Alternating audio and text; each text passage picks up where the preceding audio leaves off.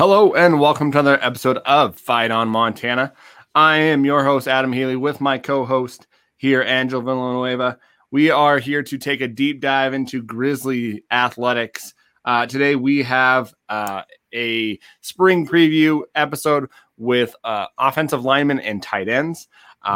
Before we get into the episode, we just like to remind the listener to rate, review, and subscribe to the podcast wherever you get your podcasts at. You can pretty much find our podcast wherever you get your podcasts at. Uh, and also find us online at our Twitter at Fight on Montana, also our Facebook page at Fight on Montana, and also Instagram at Fight on Montana. Mm-hmm. Hey, Angel, how you doing, man? Adam, what's up, brother? How you doing? Not too bad, not too bad. I'm ready for some uh, spring football, man. Oh man, I'm excited, man. What? First of all, what a weird time it is, just in general. but at the same time, oh my god, football's back. You know, Things, things are starting to open up. The weather's getting better. You know, I think it's supposed to be in the 60s this week. You know, yep. I'm super excited about. It. Folks, get your uh, vitamin D. Get out in the sun. Go do stuff, um, and come out to the games, man. So it's an exciting time. Um, it's an interesting time. Um, and I think I'm really excited because it's the first time um, in my life that I'm really going to be able to experience, you know, a Grizz football game. Besides when I came as a recruit, so people that don't know out, out there, when I was getting recruited my senior year, um, they flew me out for the 2014 Grizz Cat game, and let me oh, tell you, nice. It was a night game fireworks. I felt like I was on top of the world. I mean, I was freezing. It was like 50 degrees, and you know, I had a park on, you know, beanied up, everything. But man, it was it was a good time. It was a good time. So it brings back good memories. Um, and so the only relevance to that story is come out to the games, come support, man. It's it's gonna be a good time. I think we have some special brewing this year. Yeah, definitely, definitely.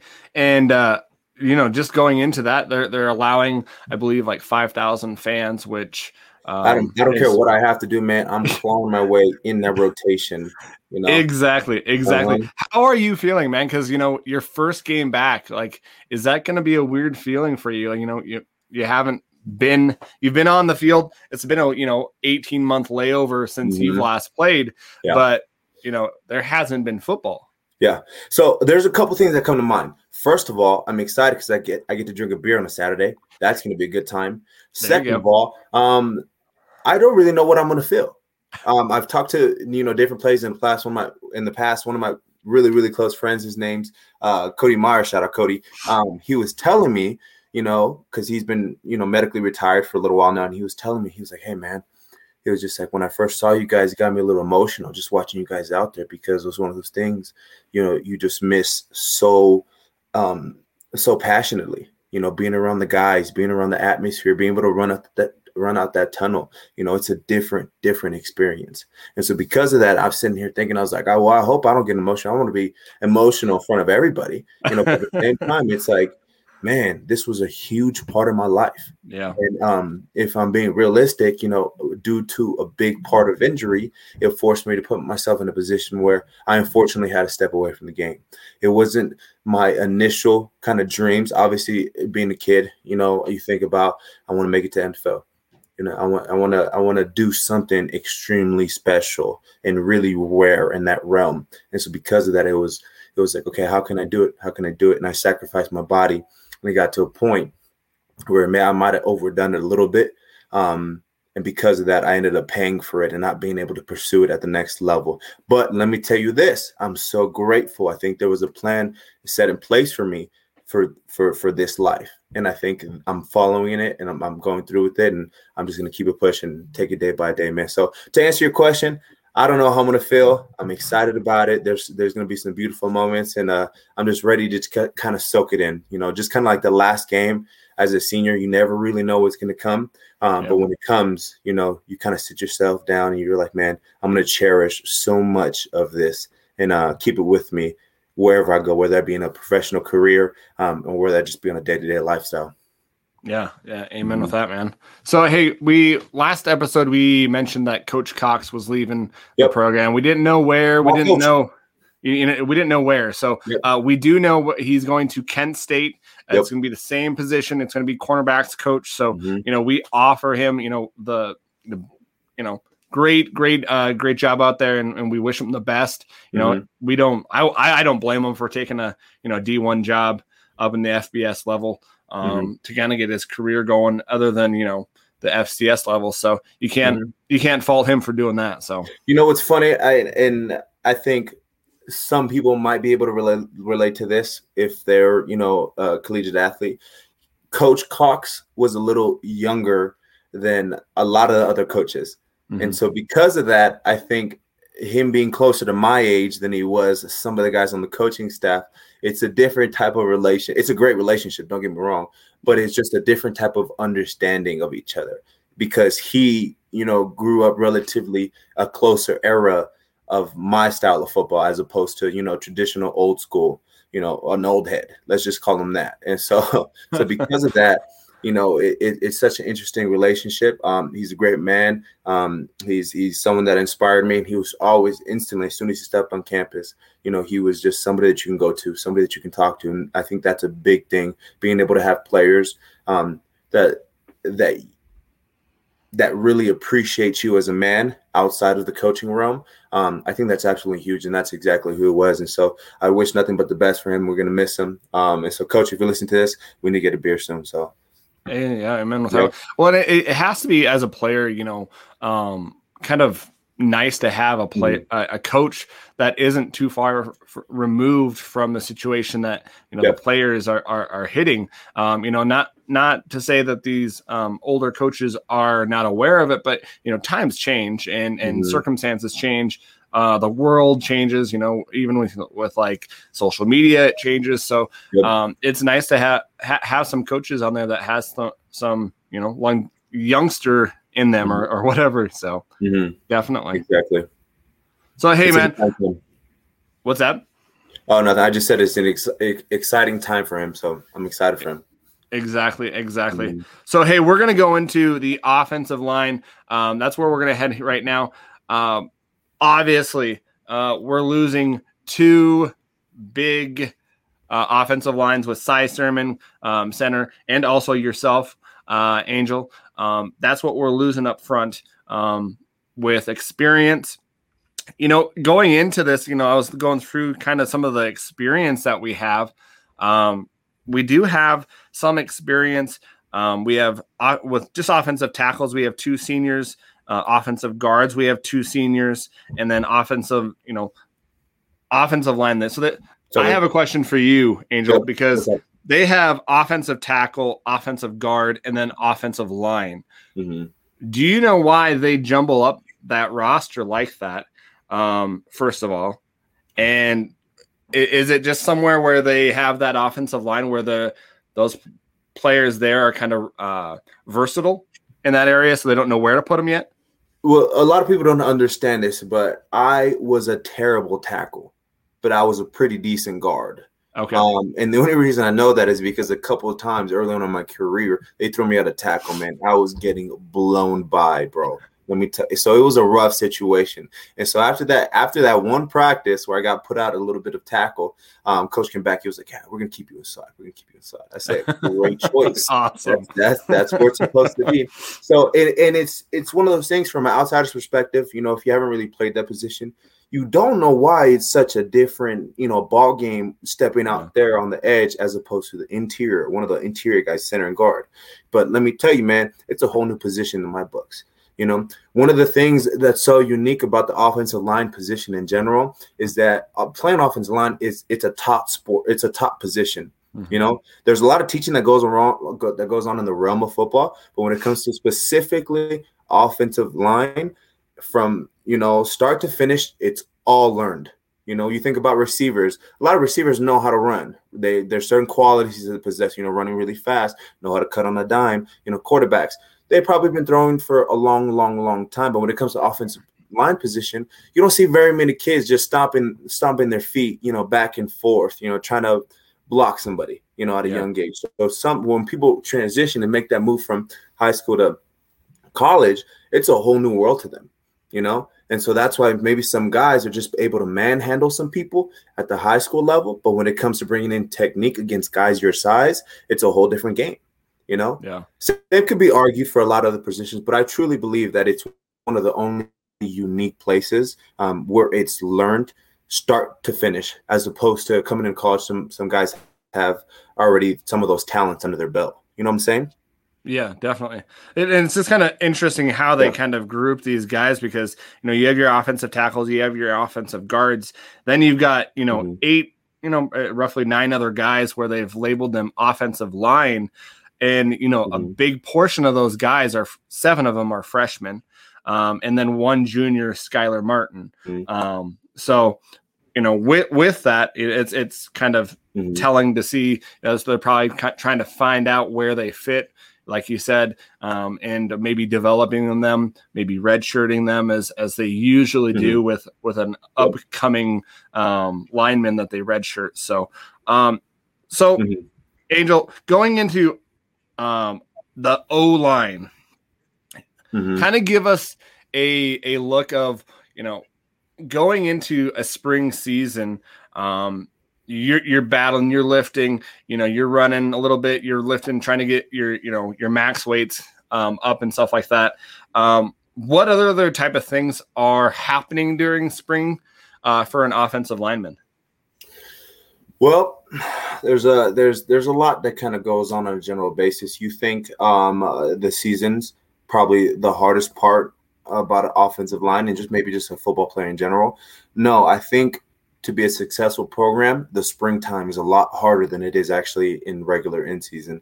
Um, and a big part of that is because of the training. You know, it's really one of the times in the year where it's a whole year before another season comes around. So it's the time to really push the players into developing into the strongest, the fastest, the meatiest um, sons of guns out there. And so yeah. because of that, there's a lot that goes into you know their dietary habits. There's, there's a lot that goes into um, the workout habits. You know, you have winter conditioning on top of normal conditioning on top of lifting every single day, and you're not lifting you know kitty weights you know in, yeah. in the football world you're yeah. you're throwing up some numbers you're really destroying your body on a consistent basis and with that becomes a lot of rehab work as well so a lot of people see well your season's over you get a couple some time off no we'll probably go home for a week maybe two but we have to be back because of you know obligations to want to get better and be part around be part of the team and head to those practices and everything few far in between the biggest part about it is those dietary habits you know, you hear it time and time again. I need to get in the gym. I need to get to the gym. No, you need to make sure you're eating right.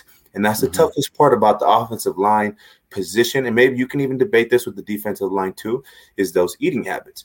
You know, yeah. at one point when I finished football, I was sitting there thinking I was, you know, relatively healthy as far as, you know, what I was consuming on a day to day basis because there was a lot of really good food. You know, there was times where there was a lot of bad food too, but really yeah. good food. But I was eating close to ten thousand calories in a day.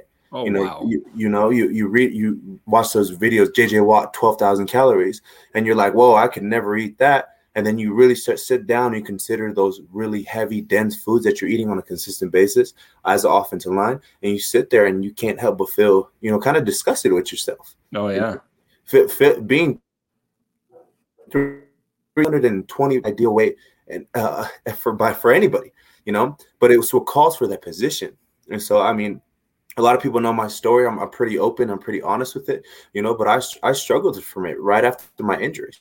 So for people that don't know, I have nerve damage that runs down my right leg. It's kind of a fun fact that I like to tell people that I played my senior season um, essentially with a peg. That's kind of like the joke that I kind of throw around. Um, but because of it, it's permanent, and that's that's because I have some disc damage that ended up tearing the nerves that kind of connect oh. to my right leg. And so that's why I had such a terrible junior season. You know, a lot of people were saying, "What's what's the deal? What's wrong with you?" You know, and it wasn't necessarily that the drive wasn't there, the motivation wasn't there, but it was just like I I couldn't feel my leg. You know, going from two yeah. legs to one leg, it's a huge transition, and being that big and trying to move somebody else, I had no strength, I had no power, I wasn't accustomed to it. You know, on top of that, I had a hip surgery too. You know, uh, on my bone, it looked like what looked like a like a hook that basically was tearing up everything that was in my leg. And so because of that, I ended up having like an eight hour surgery because there was so much um, crap in that one area that I ended up kind of started bleeding, started bleeding yeah. really aggressively. So it took a longer time to get in there and fix it and repair it. So I'm just grateful I had, you know, a great team kind of behind me to be able to help out with that. But even then, it was one of those things, you know, it, it was supposed to be both things were relatively smaller on a smaller scale when it comes to the sports world. But it took me well over a year to get adjusted to it. And so because of that, I, like I told you, the dream was always NFL. The dream was yeah. always pursuing something bigger. You know, especially where I'm from, I was like, okay, this is it's this or nothing. You know, and that's mm-hmm. where you get mm-hmm. into that conversation of you know a lot of people only have a plan A, they don't have a plan B because they yeah. th- that means that there's there's self doubt.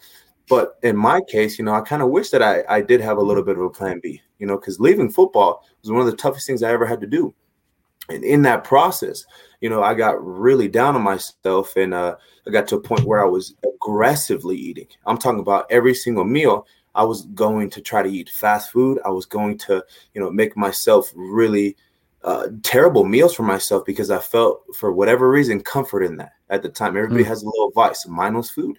It got to yeah. a point where I was 350 pounds, damn near, you know, wow. two pounds maybe shy of that. But still, you got to a point, you know, where on top of that, having one leg and that that constant back pain and not being able to pick up, you know, and it was months.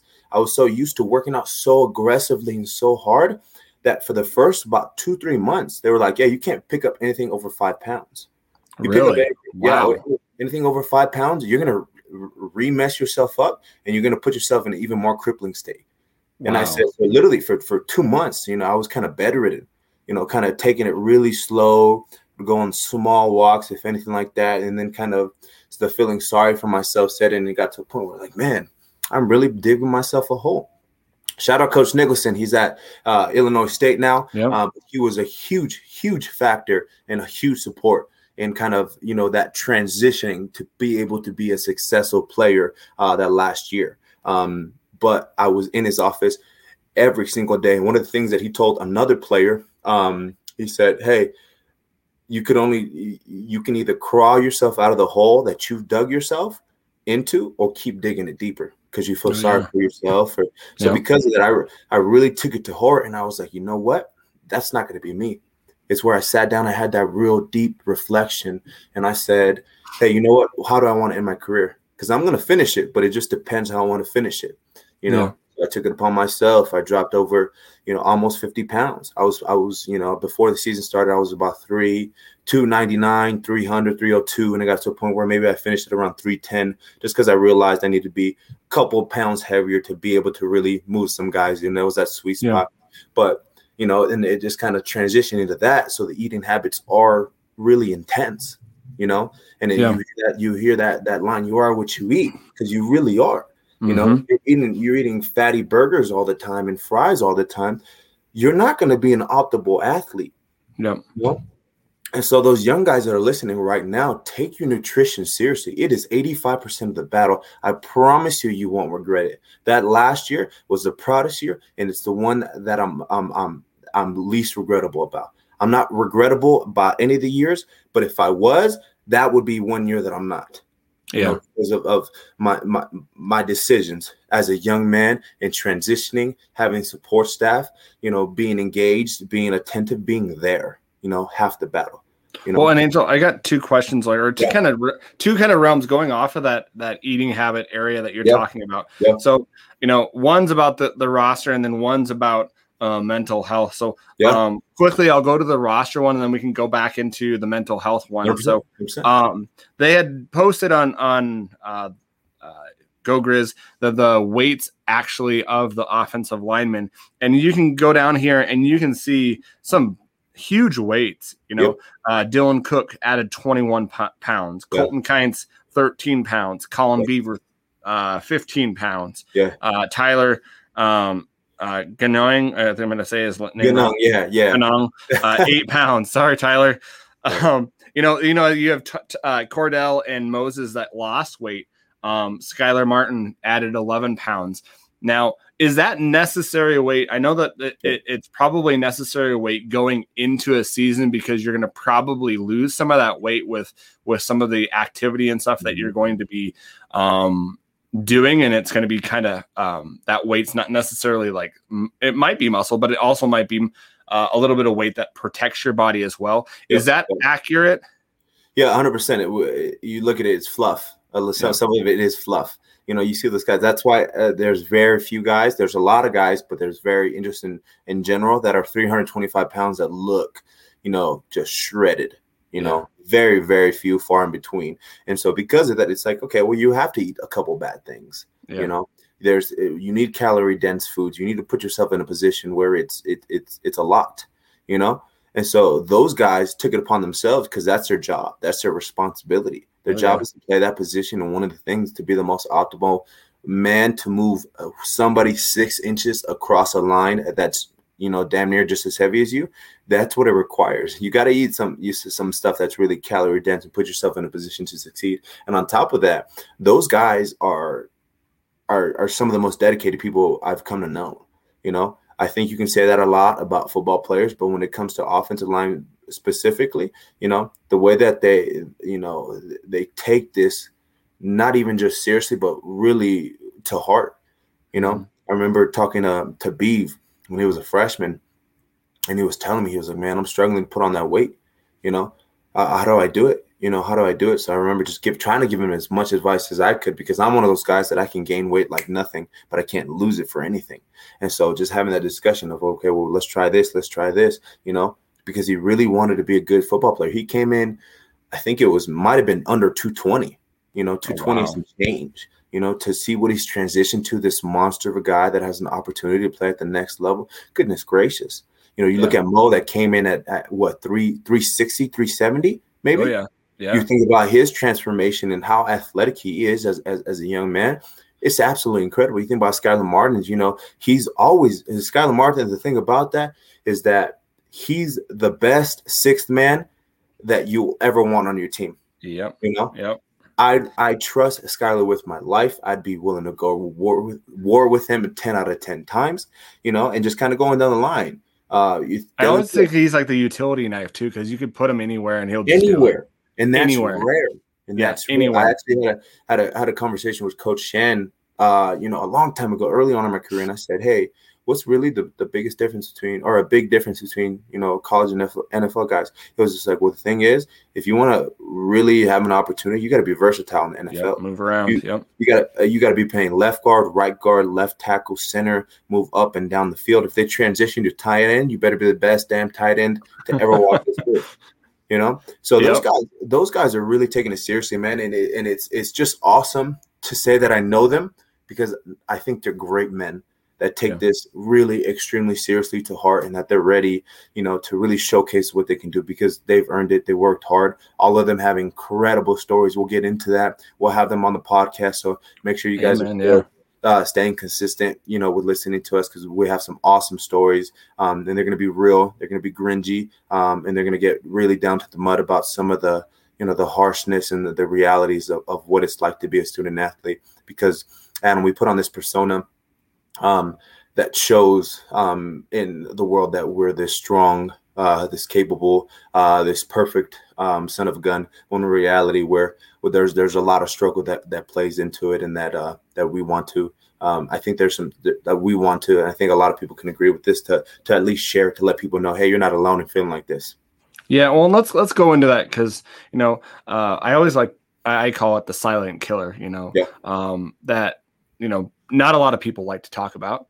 Yeah. Um, I'll, for a long time, it was um, something that um, was looked upon badly, uh, mm-hmm. especially not to be sexist, but for a male to have a mental health issue mm-hmm. um, was looked at as you're not strong enough, you're not mm-hmm. a, a, you're not a real man, you know. Yep. Um, you know, having uh, my wife as a counselor, um, mm-hmm. you know, having, you know, ha- had, you know, it, it is probably the most healthiest thing you can do to go talk to someone about yep. your feelings and to yep. get checked up. Um, so, you know, those people that are out there, if you need help, please go get help. Uh, mm-hmm. It's not too late. It's mm-hmm. never too late. Put in the work. Yep. And, and, and it, it's it's something that can you know be rewarding. Can be you know I, I've had a lot of friends that are you know have went through some hard times, some dark times that have gone out of it and have you know either been counselors or been mentors or something like that. And mm. it, it's it's not something that they have to hide. Um, it, it's something that you need to put out there. There's a lot of people that can help you, um, and especially with football, Angel. Um, I think that mental health side.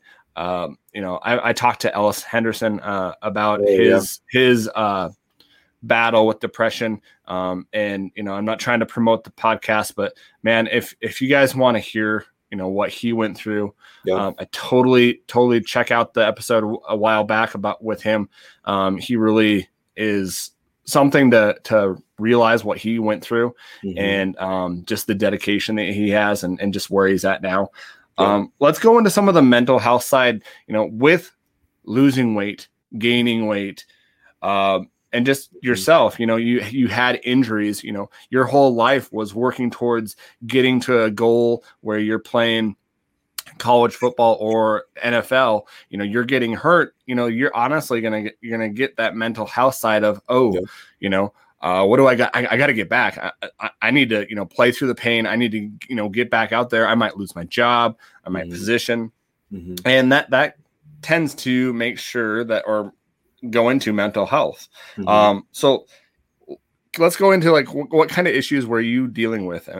Angel? Yeah, man, and uh, I'm a, I'm extremely comfortable. So if anybody wants to talk off, you know, off the podcast and just you know shoot me a private message and just have this conversation of some experiences or maybe some resources, um, I'd love to just be able to be a resource in, in that type of way for anybody. It doesn't matter who you are, whether a collegiate athlete or just you know a normal person that um, struggles with their day to day life, I'd love to be able to be a resource. Um, thinking about me personally, um, if you ever met me, I don't think anybody could ever really tell um, that I've ever had any mental health issues. I'm relatively pretty positive um, for a number of reasons, and um, it's only ever got better um, because of some of the things that I'm learning um, on a day-to-day basis and how I treat my body and what's going into my body. But yeah, there was times where I was depressive. There was times where I was suicidal. There was times where I was, you know, for the, my whole collegiate career, I was filled with anxiety, and and a lot of athletes could probably relate that if you if you know what it's like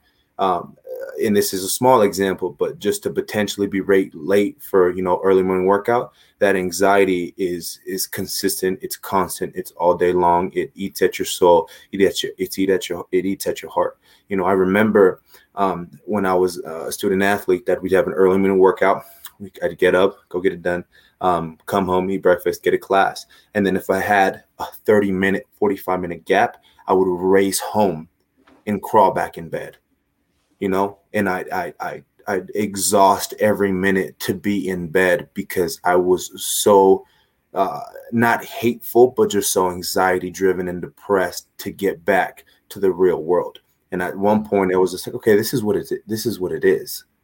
This is the lifestyle that I'm going to live for the rest of my life. You know, and I, am not directing this to mm-hmm. football, but I'm just directing it that I've experienced these things during my time, and I'm sure that there's other athletes that have, have as well. You know, I I know many personal that that are done playing the game, like you had mentioned, Eric Henderson. You know, when it comes to mental health, I'm glad that you said go talk to a professional because TJ Renard, his story is absolutely incredible. You know, he played a couple years back. I think my 2015 freshman year was his senior year, maybe the following year. Um, but he seeks out a guidance counselor and, and, a, and, a, mental health professional on a consistent basis. You know, he has a therapist where he talks to, and he's open mm-hmm. and he's honest about it. You know, on top of that, Caleb Lyons, I've had multiple conversations when I was kind of struggling. He he can tell, he could tell. Mm-hmm. You know, he came up to me and he brought it up to me. He didn't say much. He said, "Hey, man, I'm here for you." Shout out Caleb Lyons, by the way. I know he was out in Miami enjoying himself the other day, uh, but uh, yeah, man, he's he's it's phenomenal, man. I just uh, it's, uh, it's on my heart. I think about those types of people all the time. So I, I implore you, go reach out to somebody, go talk to somebody. You know, go be that person for somebody else. You know, and so because of that, um, yeah, I mean, I've struggled with it on, on a personal basis, and it's really just it's it's. I've heard this quote um, one time, um, and it and, and it, there I heard a couple that actually kind of stick out, and one of them that ha- happiness is a job finding happiness on a consistent basis it's a job you know? It's being stuck at home for me it, it was easy to do you know? It was easy to stay it was easy to stay in bed you know and just kind of sit there and sulk in it but it was hard to get out of bed and go you know find something that's purposeful you know? I think uh um, uh, a guy that I listen to pretty frequently, he he has said uh, to find um, uh, what makes you to, to find happiness is a luxury, but to find what's meaningful is, your resp- is a responsibility. And I think for a long time, I, I, was trying to find out what was meaningful to me. I was happy to be there, You know, I was grateful for the opportunity to be, you know, a first generation graduate graduate, you know, but at the same time, it took me a while to find out the meaning and the purpose behind why I was there, you know. And so once I figured that out, it took me a little while. Um, some people find it a lot sooner. Some people find it a lot later. Some people don't ever find it, you know. But once I found it, you know, it changed my perspective on what I was doing for, for myself and with myself. You know, I made sure to get out of bed and stay out of bed. You know, I made sure to go get that sunlight, go get on walks, go do yoga on the weekends, go, you know, take some days for yourself, whatever I needed to do, make those yeah. sacrifices. And that's why I always say that was the proudest year of my life because it truly changed my life for the better. And I still practice those habits on a daily day basis. And I'm, I'm talking about it with people all the time, you know? And so if you guys need any tips, um, I'm no expert. All I know is what's worked for me. And so if you guys have any of those things, um, reach out to me, man. Reach out to me. What about you, Adam? Have you ever, you know, I know, I know you've had a little bit of a, a little bit of a of, of athletic career when you were in high school. Um, yeah. Um. So, did you ever experience any of those types of things? You know, I, have had family that have had uh, mental health issues. Yeah. Um. That you know, anxiety, depression. Yeah. Um. And so it it's in my family. You know, I go through it. You know, the winter months are hard, man. There's there's yeah. less vitamin D. Yeah. Um especially with this pandemic, you know, being stuck in, man, yeah. I, I, honestly, I, am not good with I with just stuck in a house. I've got to be able to move. I've got to be able to have a structure, a schedule where I'm I'm on that schedule. When I'm just stuck at home, this pandemic has sucked about that. Mm-hmm. Um, yeah. And so I can't imagine um, what it has done to those players. Yeah. Uh, not having that structure, Huge not having um, just anybody. Like yeah. you, you, those players basically were on an island, stuck in yeah. their house. Even those basketball players this year. Yeah, yeah. You had, they had bat. Yeah, they had basketball, but they, they didn't even like some of the freshmen this year. They commented on on a show that they don't even they don't even know what Missoula is like. Yeah, but think about that. Think about be, being stuck in your room because yeah, I mean, a lot of people say they're stuck in their house, but imagine being stuck in your room. Like you exactly. can't leave the room. Exactly. You know, because of the sacrifice that you're making for this team, you can only sit there and imagine, you know, you can only play Call of Duty for so many hours a day. You can only yeah. do schoolwork for so many hours a day. You know, it gets to a point where it's like, okay, what do I do? You know, exactly. it's kind of funny. I was listening to a, a, a, different podcast, and one of the things that they talked about was um was uh, just kind of a concept that if if human beings lived on an island, that that dream island, right on the beach, mm-hmm you know you're hanging out all day it's sunshine filled and you know just being there you'd get bored oh, you yeah. get bored really really quick and you yep. know and like you get to a point where you're you're probably get kind of sad kind of depressed you know kind of lonely can you imagine just being uh, uh stuck in four walls four, you know, four walls, walls yeah. bed and tv you yeah. know because that's what it really is you know Dan, just some of those players and so i i hope I hope that those players were good. I think we're on the back end of things where things are going to start opening up, and we have those opportunities to you know to be around the guys because really being on the team, that's all you got.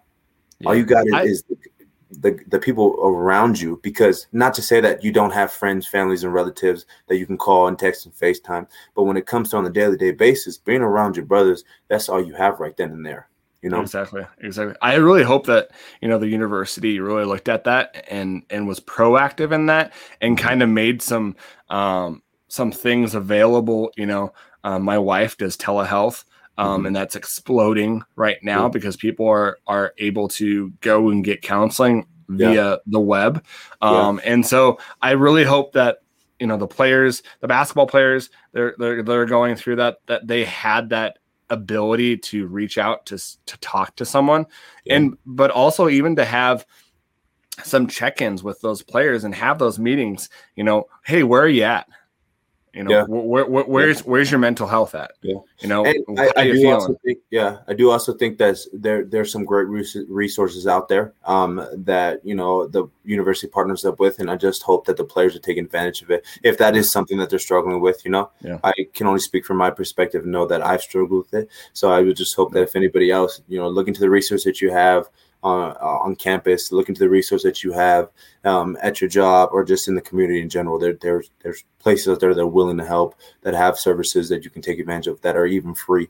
You know, so so it's yeah. just you know shout out to those businesses and so um, yeah, and like I said, if you guys have any questions about that, just reach out to me. It's it's something that I'm extremely passionate about that I'm never going to stop being an advocate for, um, mm-hmm. and that I want to, you know, as as this podcast grows and gets to a point where you know where we're, we're talking about some real conversations and real, you know, kind of hard to talk topics. You know, I, I if if I, I want to be an advocate for it, I want to stand up for it, and so if anybody else, you know, has anything to say about it, I'd love to hear your opinions on it. Exactly. You know, let's have a conversation. Let's talk about it. Let me hear your perspective. You know, I think me as a person, I'm transitioning to a place where I, I listen first and then speak. You know, mm-hmm. it's been something I've been practicing a lot for the past couple years. Um, and so because of it, I'd love to listen. You know, I'd love to mm-hmm. hear what other people have to say about it. So reach out to me, guys. Uh, comment down below. Um, let us know what you guys think. You know, everything, a few far in between, even if it's something that's not Grizz related. You know, I still love to talk about it. So, yeah, man. Well, and, and, and just with that, Angel, you know, going into you know mental health, you like like you said, I think you said you know you were dealing with some depression and stuff, and then you're just eating, eating to eat. Yeah. Uh, oh yeah. Amen, man. I, am the same same way. When I'm going yeah. through something, I just yeah. want to feel my emotions, eat my emotions out. I don't know what it is, man. I don't know I, what it is. There's something. I don't know. Bad food, you know, that temporarily, you know, you think that it's going to solve those problems. Yep. You know, and, and it, it's it's disheartening to say that some people get into some serious stuff out there. You know, I'm talking about alcohol on a consistent basis.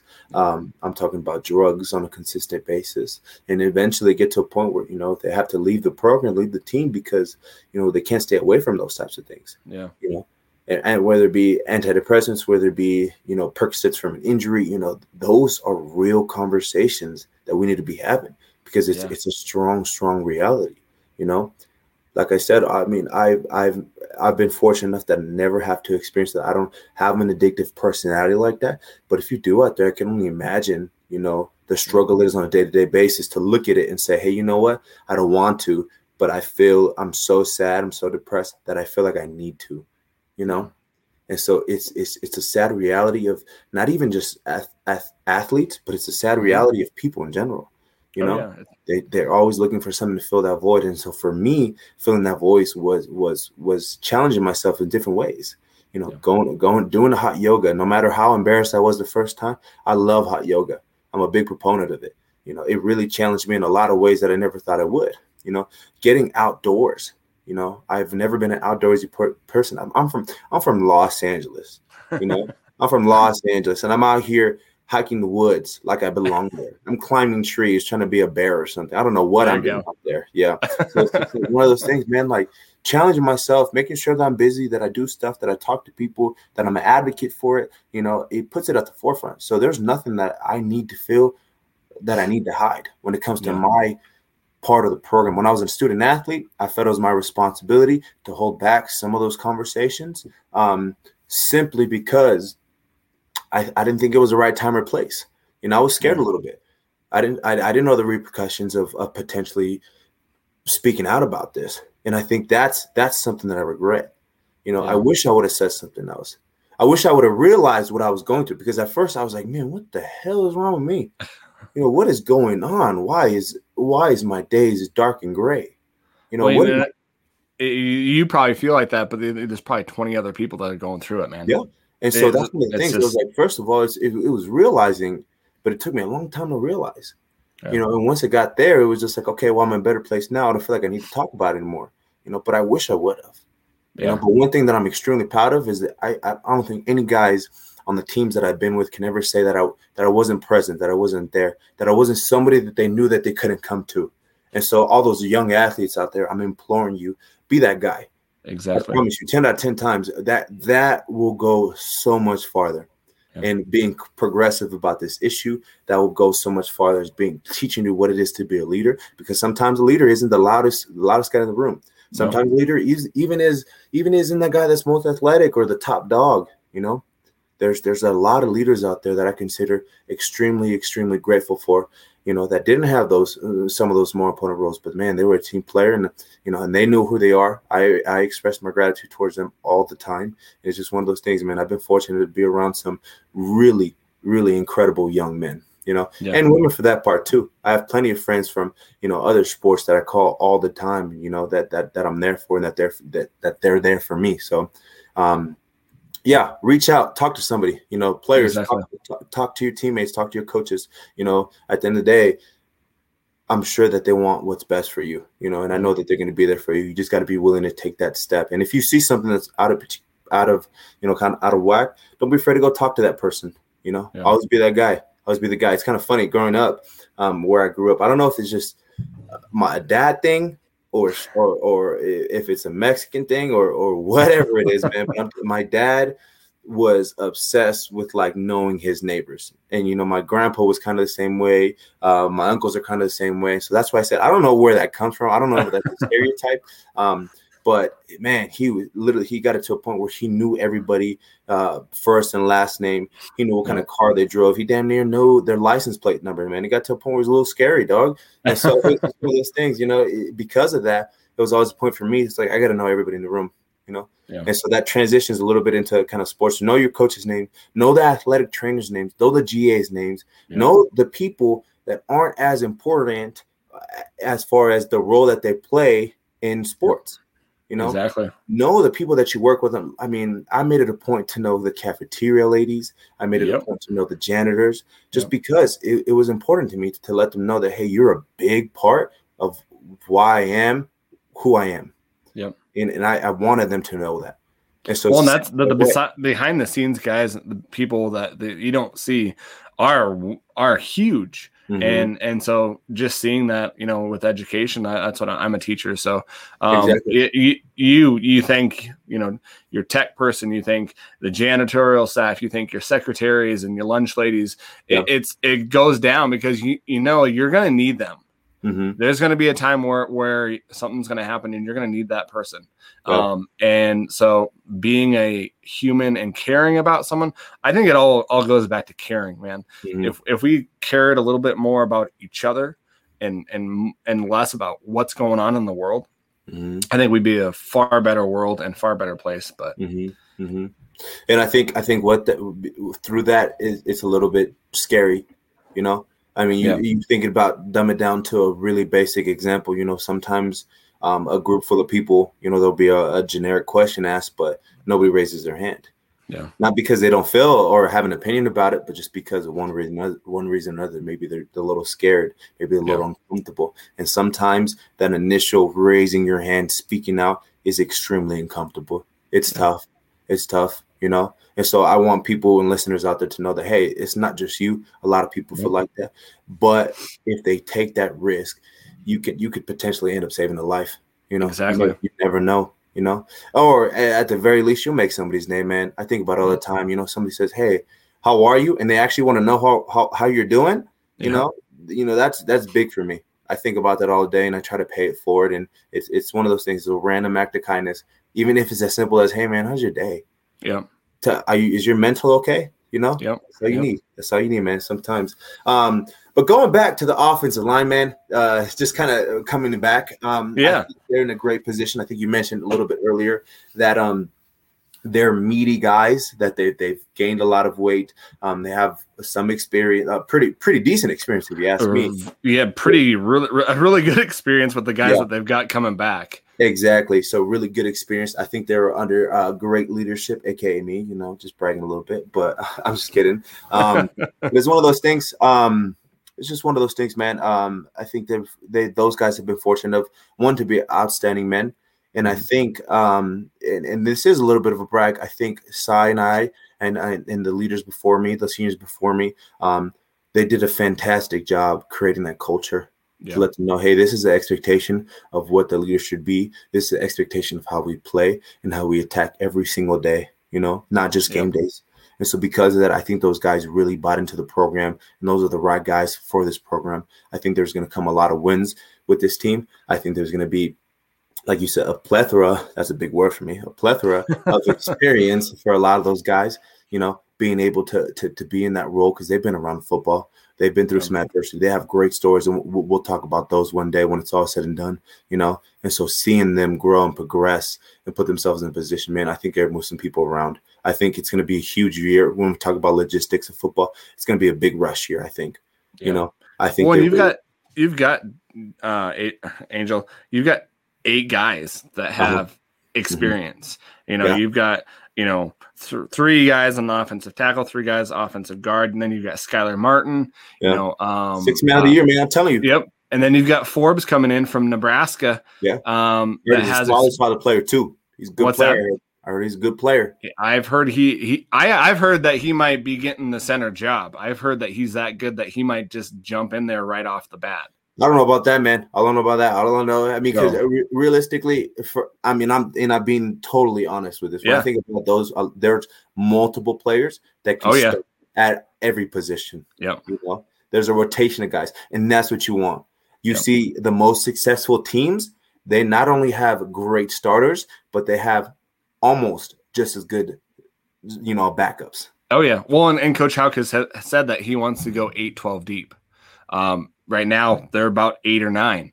Yeah. So you know, I'm I'm sure they'll be using this spring to develop um, what they've already have and Yeah. develop those younger guys to Yeah. bring along. Um, I, I just think that they're, they're just they're just creating and building this this legacy of offensive linemen Yeah. um where that that that's where you win man that's defensive line offensive line that's where you win that's where the game is won Hell yeah. um, Hell yeah. and so you know we're I, i'm not necessarily going to say this is who's going to start uh, because honestly you know that that could change. Um i'm not I'm, I'm not a betting man so um, i'm not going to put any money down. Um, i know that we've got some really good guys dylan cook colton kynes uh, colin beaver uh, cordell moses skyler tyler um, and then forbes coming in. Those are really guys that have experience Mhm. and I really see those guys um, kind of mentoring um, those younger guys that we have. Mhm. And and you, Angel, you can um, talk to this. What is what is it like to mentor some younger players in the offensive line? Um, because I know that you know offensive line, um, you know that the mantras that Dola, uh, Mhm. you know that that that group is is tight and Mhm. you are one together you know you play together you know each person has a job you move together you go forward you know um so what is it like to to really feel that having to mentor those younger guys Mhm. and do you really put like a, uh like a lot of effort into that Oh, that probably for me was the single most important thing. Um, one, I'm a listener, like I'd mentioned. So I really took it seriously when I was an underclassman and the upperclassmen spoke. I listened to the way that they, they they talked about things. I listened to their demeanor on a consistent basis. I, I watched out for for signs of hey, good days and bad days. You know, what do they? How do they handle that adversity? How do they handle those problems? You know, one one of the biggest things. You know, um, and I and this is a testimony to just the types of players have been around. This is I've just really been fortunate to be around extremely strong leadership. I, I like to think of myself as relatively lucky. I read this book just recently by Jocko Willings, um, Willings or Willings or something like that. Um, uh, but he's an ex-Navy SEAL. Um, he spent a lot of time uh, around extremely strong leadership, especially being part of the, the you know the SEAL team. Um, and so because of that, he talks, you know, how a little bit he got really lucky, and that's how I feel a little bit. You know, I was extremely lucky to be around solid, solid dudes. You know, that knew from all realms how to be leaders, but from all realms how to be listeners too, and how to do things together, how to figure out uh, solutions as a whole. How to, how to not even not even that making time for each other. One of the things that's underrated as as as a football player, and I think people can express to this the the camaraderie of the team meeting on the weekends, meeting um, outside of football, going to get food together. You know, one of the things that we did every every Thursday, every Thursday after our walk through, we, we figure out a place and we go sit down and we eat and we talk. You know, we, we there's a lot of jokes going around, a lot of fat jokes, a lot of food jokes uh, in my position, but you know, being around those guys, man, it really developed a friendship. yeah So one, it made it easy for me, man. It made it easy for me to lead those guys, you know, because one, I've been around such strong leadership, and two, I knew what what I wanted the culture to be. Cy knew what he the want he wanted the culture to be, and it was one that was, hey, let's do this together. There's no hierarchy here. It's working together. It's figuring out a solution. How are we going to get this done? How are we going to do this? And so it, it was it was work on a consistent basis, you know. But those guys made it as easy as it possibly could be because they sat there, they respected what I brought to the table. They respected what I brought to the table, and they listened. You know, they listened because they, they saw it from a way, from a different perspective. Okay, that relates to me. You know, and they knew yeah. that I just wanted the best for them. You knew I was an advocate about being there for them, and so because of that, it created a lot of trust. And another thing is, is that you got to be lead by example. You know, exactly. a lot of those guys knew my, my story personally, and they're always telling me, you know, how proud they are of me. And that's the most important thing, man. I sit here and I say, hey, man, they were proud of me. You know, yeah. they were proud of me and they know what I went through. And it's just like, man, I don't care. I don't care about anything else. Any accolades that I've ever accumulated over my athletic career in high school and in college and the, the different things that I've, the great things that I've done, you know, I, I, the fact that they saw me as a guy that they could trust and that they they kind of you know let me lead them a little bit in a lot of ways um, I think that's one of the most humbling things, dude. Really, yeah. truly one of the most humbling things being around those guys. And so, um, so it takes a lot of effort, man. But when you're around good guys that are selfless like that, um, it makes it, it, it makes it enjoyable and it makes it fun. I mean, you think about even coaches too; they love coaching those guys, and so. Um. But I can say that around consistently around all the guys on the team. Well, when it comes when it comes down to you know offensive line, do you think that you know honestly every athlete, every person even is going to face adversity. 100%. Um, yeah. just no matter where where you're at in your life, if you're not facing adversity, you're running from it, and and you're not going to be successful. Um, and so you know, going as an athlete, do you think that offensive linemen um, face more adversity, or you know, do you think just athletes in, in general just face adversity, and there's no you know more uh, more adversity that uh, each no, position plays. Every every it, it's it's that kind of you you, you kind of generalize that question um, to just people in general. Everybody has their own struggles, some worse than yeah. others, some better than others, um, but they all have their struggles in their own way. And so it's the same exact thing when it comes to the positions. You know, offensive line deal with a different set of problems that um, maybe a cornerback might face.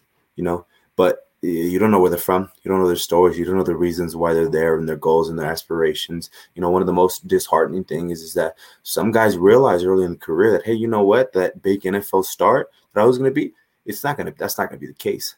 Yeah. And it's tough to accept the fact that, hey, you know what, maybe I wasn't meant um, to be this big shining superstar. And it, it's kind of a punch in the throat, you know, oh, punch oh, yeah. in the face because it's like they've worked so hard to one build themselves up, but it gets to a point where it's like sometimes you just don't have it. You know, yeah. I I pride myself in in and I tell this to everybody. He was like, I'm not an athletic guy. You tell me to run a straight line, I'm, I'm not very fast. I'm not extremely strong, but you know, I kind of took that approach that um that the kind of rock takes. You know, mm. and and I've seen it firsthand from a lot of other guys that humbled me. Like I'm gonna be the best damn hardest worker in the room, yeah. or at least try yeah. to be on a consistent basis you know? And so because of that, it put me in a position to say, okay, I'm like I said, I'm not the most gifted, but there's other ways that I can make up for it. And I think everybody needs to hear that. You may not be the strongest, the smartest, the fastest, everything far in between. But yep. what you do can't control is your attitude and your effort. And you hear that a lot in the sports world, you know. Yep. But it's one of those yep. things you can do it. You know, it's just it really depends on a day-to-day basis. Work like anything else. Uh, a quote that I heard the other day is like being rich is hard, uh, being broke is hard. Being, uh, you know, a good person's hard. Being a bad person's hard. But at the end of the day, it's choose your hard. Yeah. And I chose my hard to be okay. How am I going to be the best um, damn player? How am I going to be the best leader? How am I going to be the best man? You yeah. know. And because of that, it's never led me astray. So anybody out there, and this applicable to any parts of anybody's life, you know, it's all well, hard. Choose well, your hard. I, I, think that you know I, I can't remember the quote, but uh, I'm kind of just mm. kind of paraphrasing that. You know, the the everyone goes through hard things, adversity, but you know if you're probably that 10 percent that mm-hmm. isn't the uh, most athletic but mm-hmm. works hard, yep. you can outwork somebody, and you see oh, yeah. this in, in in in the you know the basketball tournament. You can outwork the yep. most athletic person and be more successful than them because yep. most people when they become when they confront adversity they'll quit yep so exactly. if you're one of those you know the 10% that just keep on going and just punch through adversity and keep yep. on going you're going to be successful and no matter whatever you come to you're going to be successful exactly man exactly so, like you said it's it, it's that that that hope that quote um hard work beats talent when talent doesn't work hard You know, you hear it time and time again in the sports world, but it's just, it's it's applicable, man. You can you can do that in every aspect of your life. And you know, I'm not, I, I was never perfect. I'm never gonna be perfect. There's some days where I wake up and I'm like, man, I don't want to go to the gym yep. and go walk and go work out and go go you know do active stuff. But it's like you know what? I think about those times and I go back to them like, okay, I know somebody's doing it. I know yep. somebody in my position with with where circumstances has been there and they've overcame those odds. And yep. uh, just thinking about let's let's talk about really quick about the success stories of some awesome, awesome man people that have been being that played offensive line. Um, damn near almost every offensive line uh, person that I that I've that I've been a part of or that I've had the pleasure of working with over the past couple years, they've all lost, you know, over 100, almost 100, 100 pounds each. That's you know, awesome. Different practices. That's you know, awesome. they, they, they're they're going on to start great careers. You know, they put themselves in a position where they value their bodies and they value their mental aspects and they're advocates for it and they're involved in the communities. Man, I look at that, I'm like, man, why not me? Yeah, exactly. You know, why can't why can't I do that? You yeah. know, there's no reason. So I wake up on a daily day basis saying, hey, you know, I may not have the most motivation, but I'm going to say that I have disciplined. You know, I'm disciplined exactly. to wake up and do what I need to do. And I think uh, a lot of people um, can find um, kind of strength in that. You know, one of the things that I that I learned out last year was there's this person that was talking about how he doesn't really believe in motivation. You know, I do believe in motivation, but oh, yeah. he talked about the more importance of being disciplined because when you're disciplined, you're gonna do the stuff that you hate to do because you're disciplined enough to do it every yep. single day. And I was just like, man, it's uncomfortable. It's hard. Choose your heart. And I chose that to be my heart, you know? Yep. I tell my yep. students every day, you know, you're, you're not going to quit. You're going to show some grit. And we say that every day. I'm not yeah. going to quit. I'm going to show some grit because, because life's hard, you know, yep. and, and you can complain about it all you want, but if you're going to complain about it, you're not going to be successful. You know, you're going to have this, you're going to have depression no matter what. And, and it's just, it's not going to, um, and so, you know, I was taught as a young kid, you know, you start something, you finish it, you work hard. Yep. And, you know, that's gotten me to where I am. I wasn't the most athletic. I love sports. I love playing sports. Um, I was not going to be a college athlete. I was not mm-hmm. going to be an NFL athlete. Um, but I was, I outworked people. I, I yeah. that, that and that's what I did. And so, uh-huh. um, I know that some listeners wanted to to talk about adversity and also talk about some of the rules and some of the things that um, players go through in season. And so I kind of want I know uh, Angel and I both wanted to kind of give um, some time to that and yeah, just you know because we want we want to hear from the the listener what you guys want to hear. Um, we're here for you guys. Um, and so you know, I know that that came up, and so let's just talk about that, Angel. You know, we've kind of went over adversity, um, but what were some of the rules that you know, as a former athlete, um, that you guys had to, you know, abide by? You know, partying in the you know college campus is is there. Um, it's just it's it is it's just going to be there. Mm-hmm. You know, what were some of the things that you saw? Well, uh, that's really loaded question because there's there's a lot there's a lot of temptation, and I think that's uh that just goes that you can that's pretty applicable across anybody. Anybody can mm-hmm. sit there and say, hey, you know what? There there was temptations in college to do X, Y, Z, and as a football player, those same temptations are there. We're not made of steel. You know, we're a lot of guys. Eh, we're big dummies. You know, we're we're extremely intelligent, intelligent in a lot of ways, but actually big dummies in a lot of other ways too. We're kids you know, you think mm-hmm. about it, 18, 19 years old. I mean, the, the listeners that are a little older, you look back at your youth and you're like, man, I was a kid. Some yeah. might even be in a place where they feel they're closer to 30s and 40s and like, man, I'm still a kid. I'm still learning. You know, yeah. I haven't got there yet, man. I'm waiting for the day where it clicks, but it hasn't, you know. I, yeah. And that's what I pride myself. I tell everybody I don't know nothing about nothing. Like I think Joe Rogan says all the time, I don't know, I don't know anything, you know. So I'm kind of the same exact way. I that's why that's a big reason why I listen. Um, but let's just get real. I mean, there's no question about it. There's a lot of drinking, you know. Yeah. Excuse me. You're on a campus. You're on a campus. Yeah, you have the freedom for the first time, where mommy and daddy don't have to tell you to come home at nine o'clock, ten o'clock. You're you're surrounded, you know, by women all day long. You're so they're surrounded by quote unquote the boys, you know. So uh so those temptations are there to go out, to go party, to go chase after some of those temptations, um, uh, to go get into things that you probably shouldn't. Let's just let's just get really honest about it. A lot and some guys yep. can't handle that. They don't know how to handle that. You know, it gets to the point where they're they're they're um, destructive drinking. You know, they're they're not even going out to have a good time. They're they're just you know really chasing after something, yep. find some type of satisfaction, man. And it's just uh, that's way too apparent. So those temptations are there. But so that's why it's great that those coaches have those rules. Like, hey, you you, and they may be dumb rules and they're pretty logical. Hey, you no downtown, you know, no downtown during the season. Don't go out. You know, stay home, stay together, go watch football together. And so that's why they encourage getting together as a group. And that's why we big that's why we did it majorly because we spent so much time focusing on football. Let me just let me just walk you through a normal day for me. Yeah, you know, yeah, know? definitely, man. And I think this this will provide some great perspective. You know, you would up some guys were up earlier than others because they had to make they had to gain weight. So they were up at, you know, 4:30. 4:30 making meals, um, and then from there, driving to the facility and driving to facility in Missoula, Montana during the wintertime is a rough, rough drive. But luckily, you know, you don't have crazy, crazy, crazy bad weather during the season, which is awesome. We have actually relatively beautiful, you know, weather. Um, so you get yeah. there really early in the morning. You have a 545 lift. But the thing is, as far as when Nicholson was there, um, it was be there 15 minutes early, 15 minutes early rolling out in the morning. So you'd be there early so you'd have to be there, be leaving at your house latest, you know, 505. Latest. You're pushing it there, you know.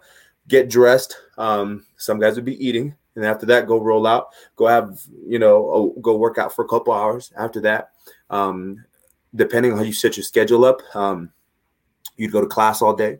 Um, you'd have little little portions of time where you're like, okay, do I have enough time to go home and take a nap because I'm exhausted for the weeks and weeks of doing this? You know. Yeah. So you find trying to find ways. On top of that, um, there's mandatory study hall hours that you have to follow on a weekly basis. So some some guys will try to sprinkle that in during the day. Other guys will try to do it at the end of the day. And then after that, you get to a point where um, I think it was two o'clock.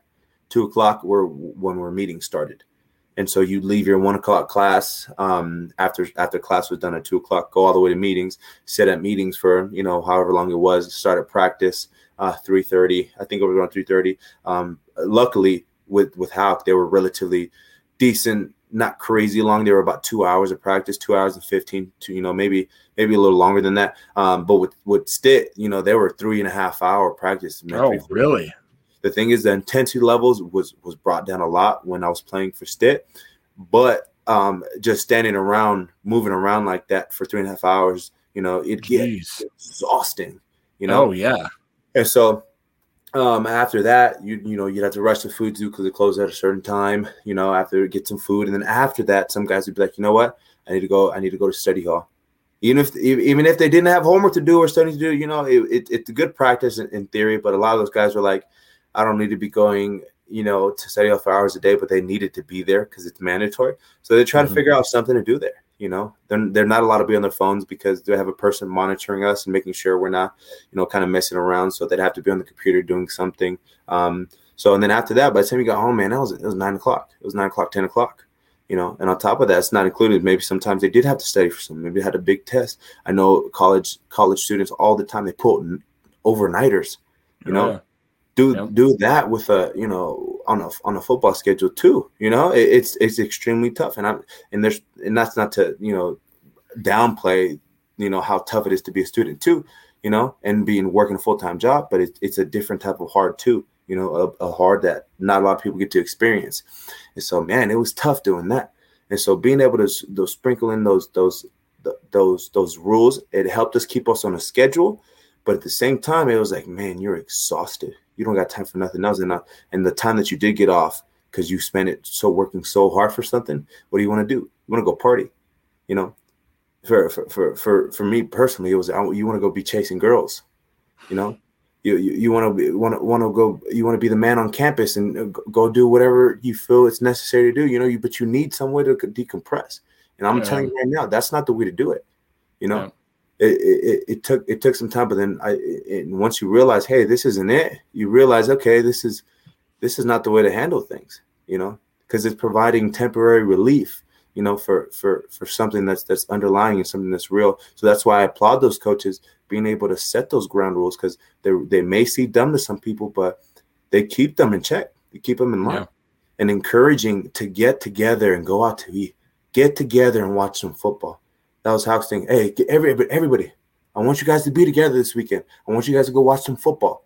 I want you to spend it with each other for for holidays. If you guys have no place to go, let us know. We'll find you a place. You know, if you need something, let us know. We'll go put you here. We'll go put you there. You know, it's it's those tough conversations. And like I said, they may seem dumb, but they, they keep a lot of those guys in check because we're figuring it out just like anybody else. You know, and we're just fortunate enough uh, to, to, have uh, uh, some some coaches that that that are mentors to us that you know put us in a place that's like okay it's it's bigger than just drinking and and, and chasing girls on the weekend and, and getting into trouble you know just yeah. like any, any, other college student you know but the thing is we have a microscope under our nose uh, exactly. you know being being looked at a different uh, light for uh, a different kind of lens i think as as yeah. opposed to the normal person and we welcome that we love that but at the same time man it gets it gets exhausting well i can't imagine you know uh, with all that you just kind of went went through, and yeah. you know, plus you know, there's been some athletes in uh, University of Montana that have had to work, yep. that have had kids. Oh yeah, uh, and wives. Yeah. Um, Chase Reynolds, he he's had you know he had he was married and had kids yeah. and had to work, and um, that that just blows my mind, and just the the just the schedule and the daily grind that a student athlete goes through mm-hmm. um, is just I don't think many people know. Um, yeah. And then you look at okay, well, yeah, these bigger schools, yeah, they have uh, meal plans. You know, like the Alabama and Ohio State, yeah, they have meal plans. They don't have to really, you know, they get their food whenever they want. But you know, University of Montana does not really have a meal plan when it considers like you know when the like you said, Food Zoo was closed, it's closed. It's uh, you're on your own. Yep. Yeah, uh, um, I've been I've been really fortunate, and this is uh, um uh, you know that that those last couple years that uh Hauck has been here, he's he was able to get a meal plan for the players, yep. which has been you know game changing. You know, being able to get in there is awesome because one, it provides a meal, and it provides a lot of food too. Because it gets expensive yeah. as a student. Like I told you, you know, damn near ten thousand calories, easy, yeah. easy. You know, with some yeah. of the stuff that I was eating, and so I was like, okay, well, I, I'm I'm on, I'm on a beer budget, but I need champagne products. You know, I, yeah. I, need high quality protein. I need high quality, you know, things that I'm putting into my body. In the same time, it's like I may need a couple bad things too in order for yeah. me to be as big as I am.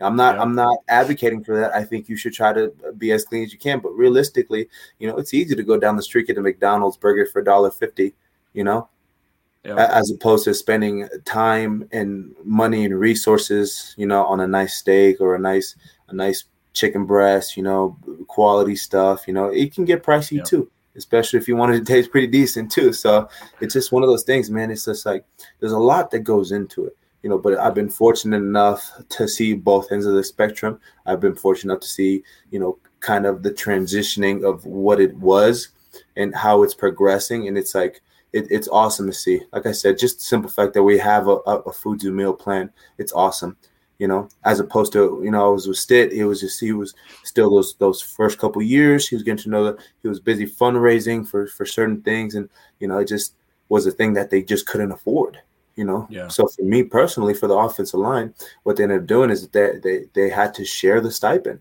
You know, they had to use some of the stipend to for, for us to be able to afford a Food Zoo meal plan. But that left us pocketed, you know, four hundred, five hundred bucks in order to and that went straight to rent, you know and that's all you had. There's literally yeah. nothing else that you got in, and so so that's why some of those guys. And I was on scholarship. Some of those guys don't get nothing, you know, just yeah. because there's no money in the program. And so it's like, uh, so they have to be able to fend for themselves and find jobs and work late nights and early mornings and sprinkle in on the weekends. And, you know, there's different, there's different ways to do it. And, and it's tough. It's tough. Don't get me wrong. But, but, it, you know, it just goes to show like, hey, some guys are doing all three, uh, even all four, being a father, you know, yeah. being uh, finding a job, being a football player, being a student athlete. You know, yeah. whew, can you imagine? I, can, I can't. I can't imagine. I, I can't yeah. imagine. You know, being a dad and, and you know having a job and, and, and a husband is hard. I can't imagine being a student athlete. So yeah, yeah. Um, oh my gosh, it's incredible. Yeah. Hey, uh, Angel, let's go into you know we, we want to go over tight ends. Let's yeah, go over yeah. uh, the tight end position. Um, you know, we we you know what do we lose? We lose Colin Bingham um, for you know uh, tight end. You know we have some experience there. Uh, Matt Rensvold um, is coming off of a injury. You know one thing that I, I think this long layoff has is you know kind of good for is, you know, there's everybody's going to be hopefully healthy after the spring um, season because, you know, you've had, you know, 18, 19 months off. Mm-hmm. Um, and so, you know, you have Matt Rensvold, who's played about 14 ga- games, uh, Joey Elwell, who's played, uh, I believe, probably like nine games, and then uh, Bryson Deming, um, who has you know 25 games worth of experience there as well. So um, you know you have uh, Grossman who has gone over from linebacker to tight end as well. He brings more of an athletic presence, uh, amazing athlete. Um, and you know we have uh, Jake Olson, who's a freshman that will be coming in um, this fall, who is pretty big, six seven, um, 240, 250, uh, very, very fast, runs like a wide receiver. Um, mm-hmm. So, you know, that area tight end um, is pretty good. You know, you, you look at, you know, offensive offensive line, you know, you think it's good. And then you go down to the tight ends and you see these guys that are just big, fast, athletic. Um, mm-hmm. And so tight ends, what do you think about the tight end position? Well, first of all, let me just tell you this: that Colin Bingham was a tank. Oh my goodness. Oh, he was he was he was a little trucker, man. I'm telling you. And um, just a little bit about Colin. He's one of the most sincere guys that I know. You know, he's really proactive in, in learning and studying uh, just culture you know, in society in general. So I really applaud him for them. I really appreciate for that. Um, he kind of invited me this past year to be part of a book club, um, which is absolutely awesome. Dude, dude is a is is, is a tank of not only of a football player, but he's just a phenomenal, phenomenal guy to be around. Um, looking uh, just kind of going. Obviously, that's that's a loss, you know but yeah. he is such a leader. He's been so consistent throughout the four years that he's been there. He's played a lot of football, and I think because of that, you know, Deming's kind of transitioning into that role. He's played a lot of football, you know, and he's he's a pretty dang good player too. And so that's only going to add to the strength of the team because he's familiar with the program. Um, yeah. Shout out to Cole. Um, his story is absolutely incredible. Uh, transitioning from the defensive side to the offensive side, and um, just the type of man that he is. So a little bit tidbit um, um, about just the type of guy that he is. I remember that I'd go over to, you know, whoever's house. You know, he because football players are always moving and they're always living with different players. Whoever's house he was living with, um, and I remember I came over on a Friday night and I think I was done football. And I'm like, oh, I'm ready to go do something fun. Let's go have some fun and whatever. Uh, and he was just like, nope, Friday's a work day for me. I said, "What? Excuse me?" He said, "Well, uh, well, Fridays, Friday nights, I spent all night doing homework. I spent all night just uh, prepping myself mentally, physically. Saturday morning, I, I, go go and get extra work. Friday nights, I'm, I'm studying either the game, I'm studying um, just schoolwork in general, getting stuff done. Um, and I'm like, I was sitting there, I was like, wow, that inspired me. You know, just thinking about him making that sacrifice on a consistent basis. And I told him, I said, why are you doing that? You know, I was kind of like, didn't understand it at first. I said, why are you doing that? What's the point of this? You know, and he was just like, it's important to me. I want to be good. I want to be the best yeah. teammate they can be. You know, that's just a little tidbit about Cole, and it just goes to show the character um, and the sacrifices he's willing to make in order to, you know, be a team player. It's absolutely incredible, and it inspired me when I heard it. You know, continue down the line, Matt Rensvold, man, what a guy! A couple injuries, you know, yeah. on all on the knees, I think.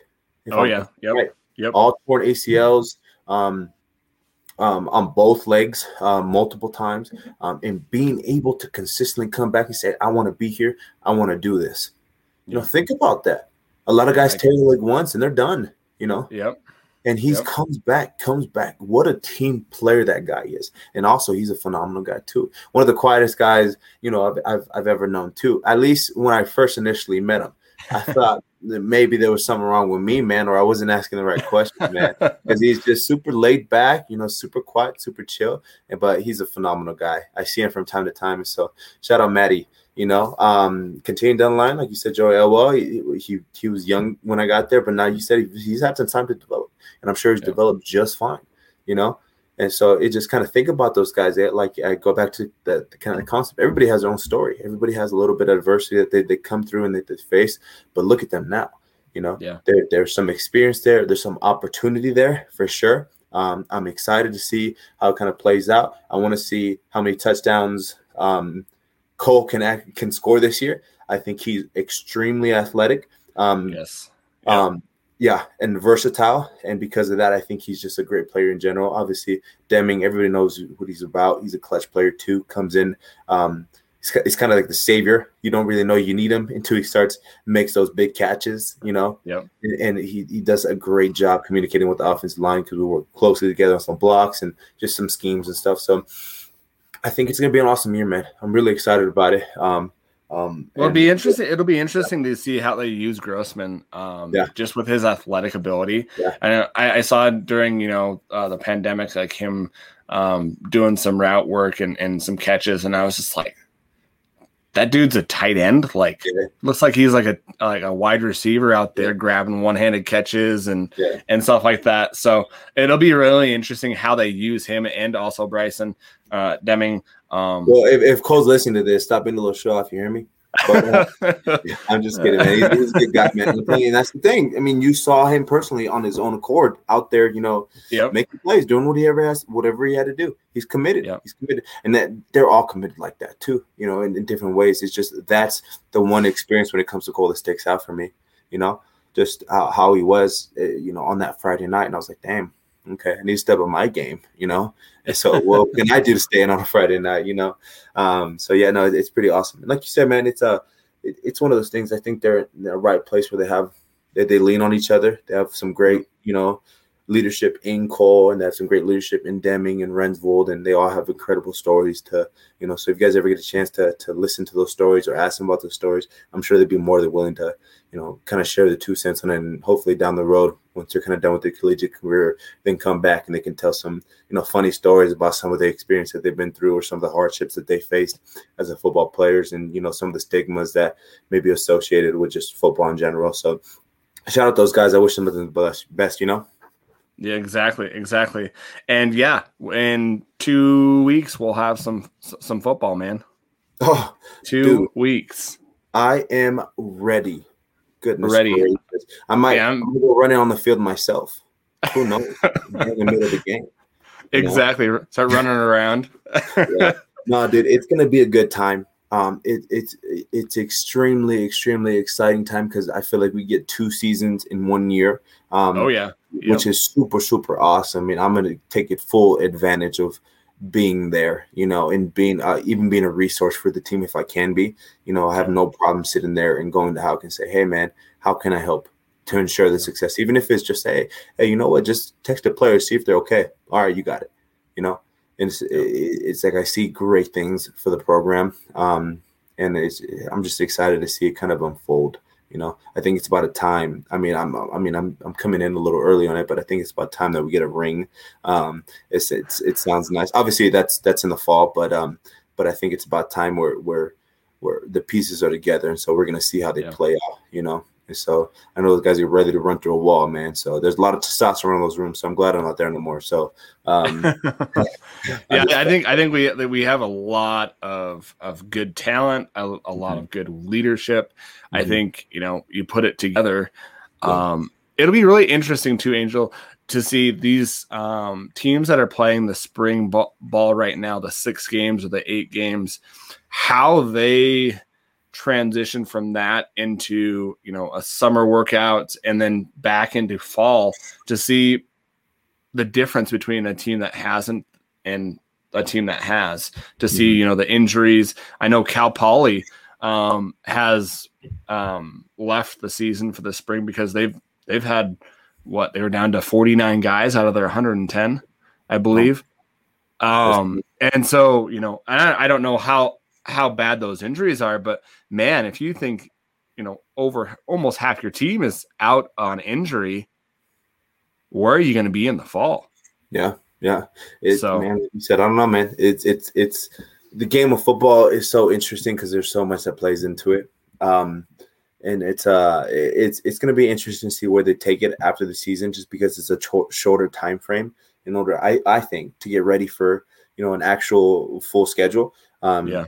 So I mean, I'm I'm praying, I'm hoping on both ends of the spectrum that it's uh it's it's healthy, it's a safe game, it's a fun game, and it really just puts us in position just to continue to grow. You know. exactly exactly And those coaches will find, man. They'll find something to yell about in those on those Sunday. oh yeah oh yeah Sunday morning, man. So it, it, it, it, it they'll be okay. They'll figure out things to work on for sure. You think it's the perfect game? It's not. So it's not Yeah. well Yeah. you know going forward listeners this Thursday. We're going to go into QBs and running backs, and we're going to kind of break down um, the positions, um, and we're going to have a preview um, for you guys on each position leading up to those games in April um, against Central Washington and um, Portland State. Sorry, I wanted to say Sac State for some reason. That's so weird. Portland State. Yeah. Um, and so yeah, that's what we're headed towards. Uh, make sure that you get a hold of us if you want to hear something, guys. Uh, we are here for you guys. We want to yeah. hear from you. Get in uh, and and hook with us on our platforms, our Instagram at Fight on Montana, Twitter at Fight on Montana, our Facebook page at Fight on Montana. Make sure you subscribe to the podcast, leave us a review, hit those um, awesome five stars, and uh, we will check you out next time. Yep, next week, man. Be there.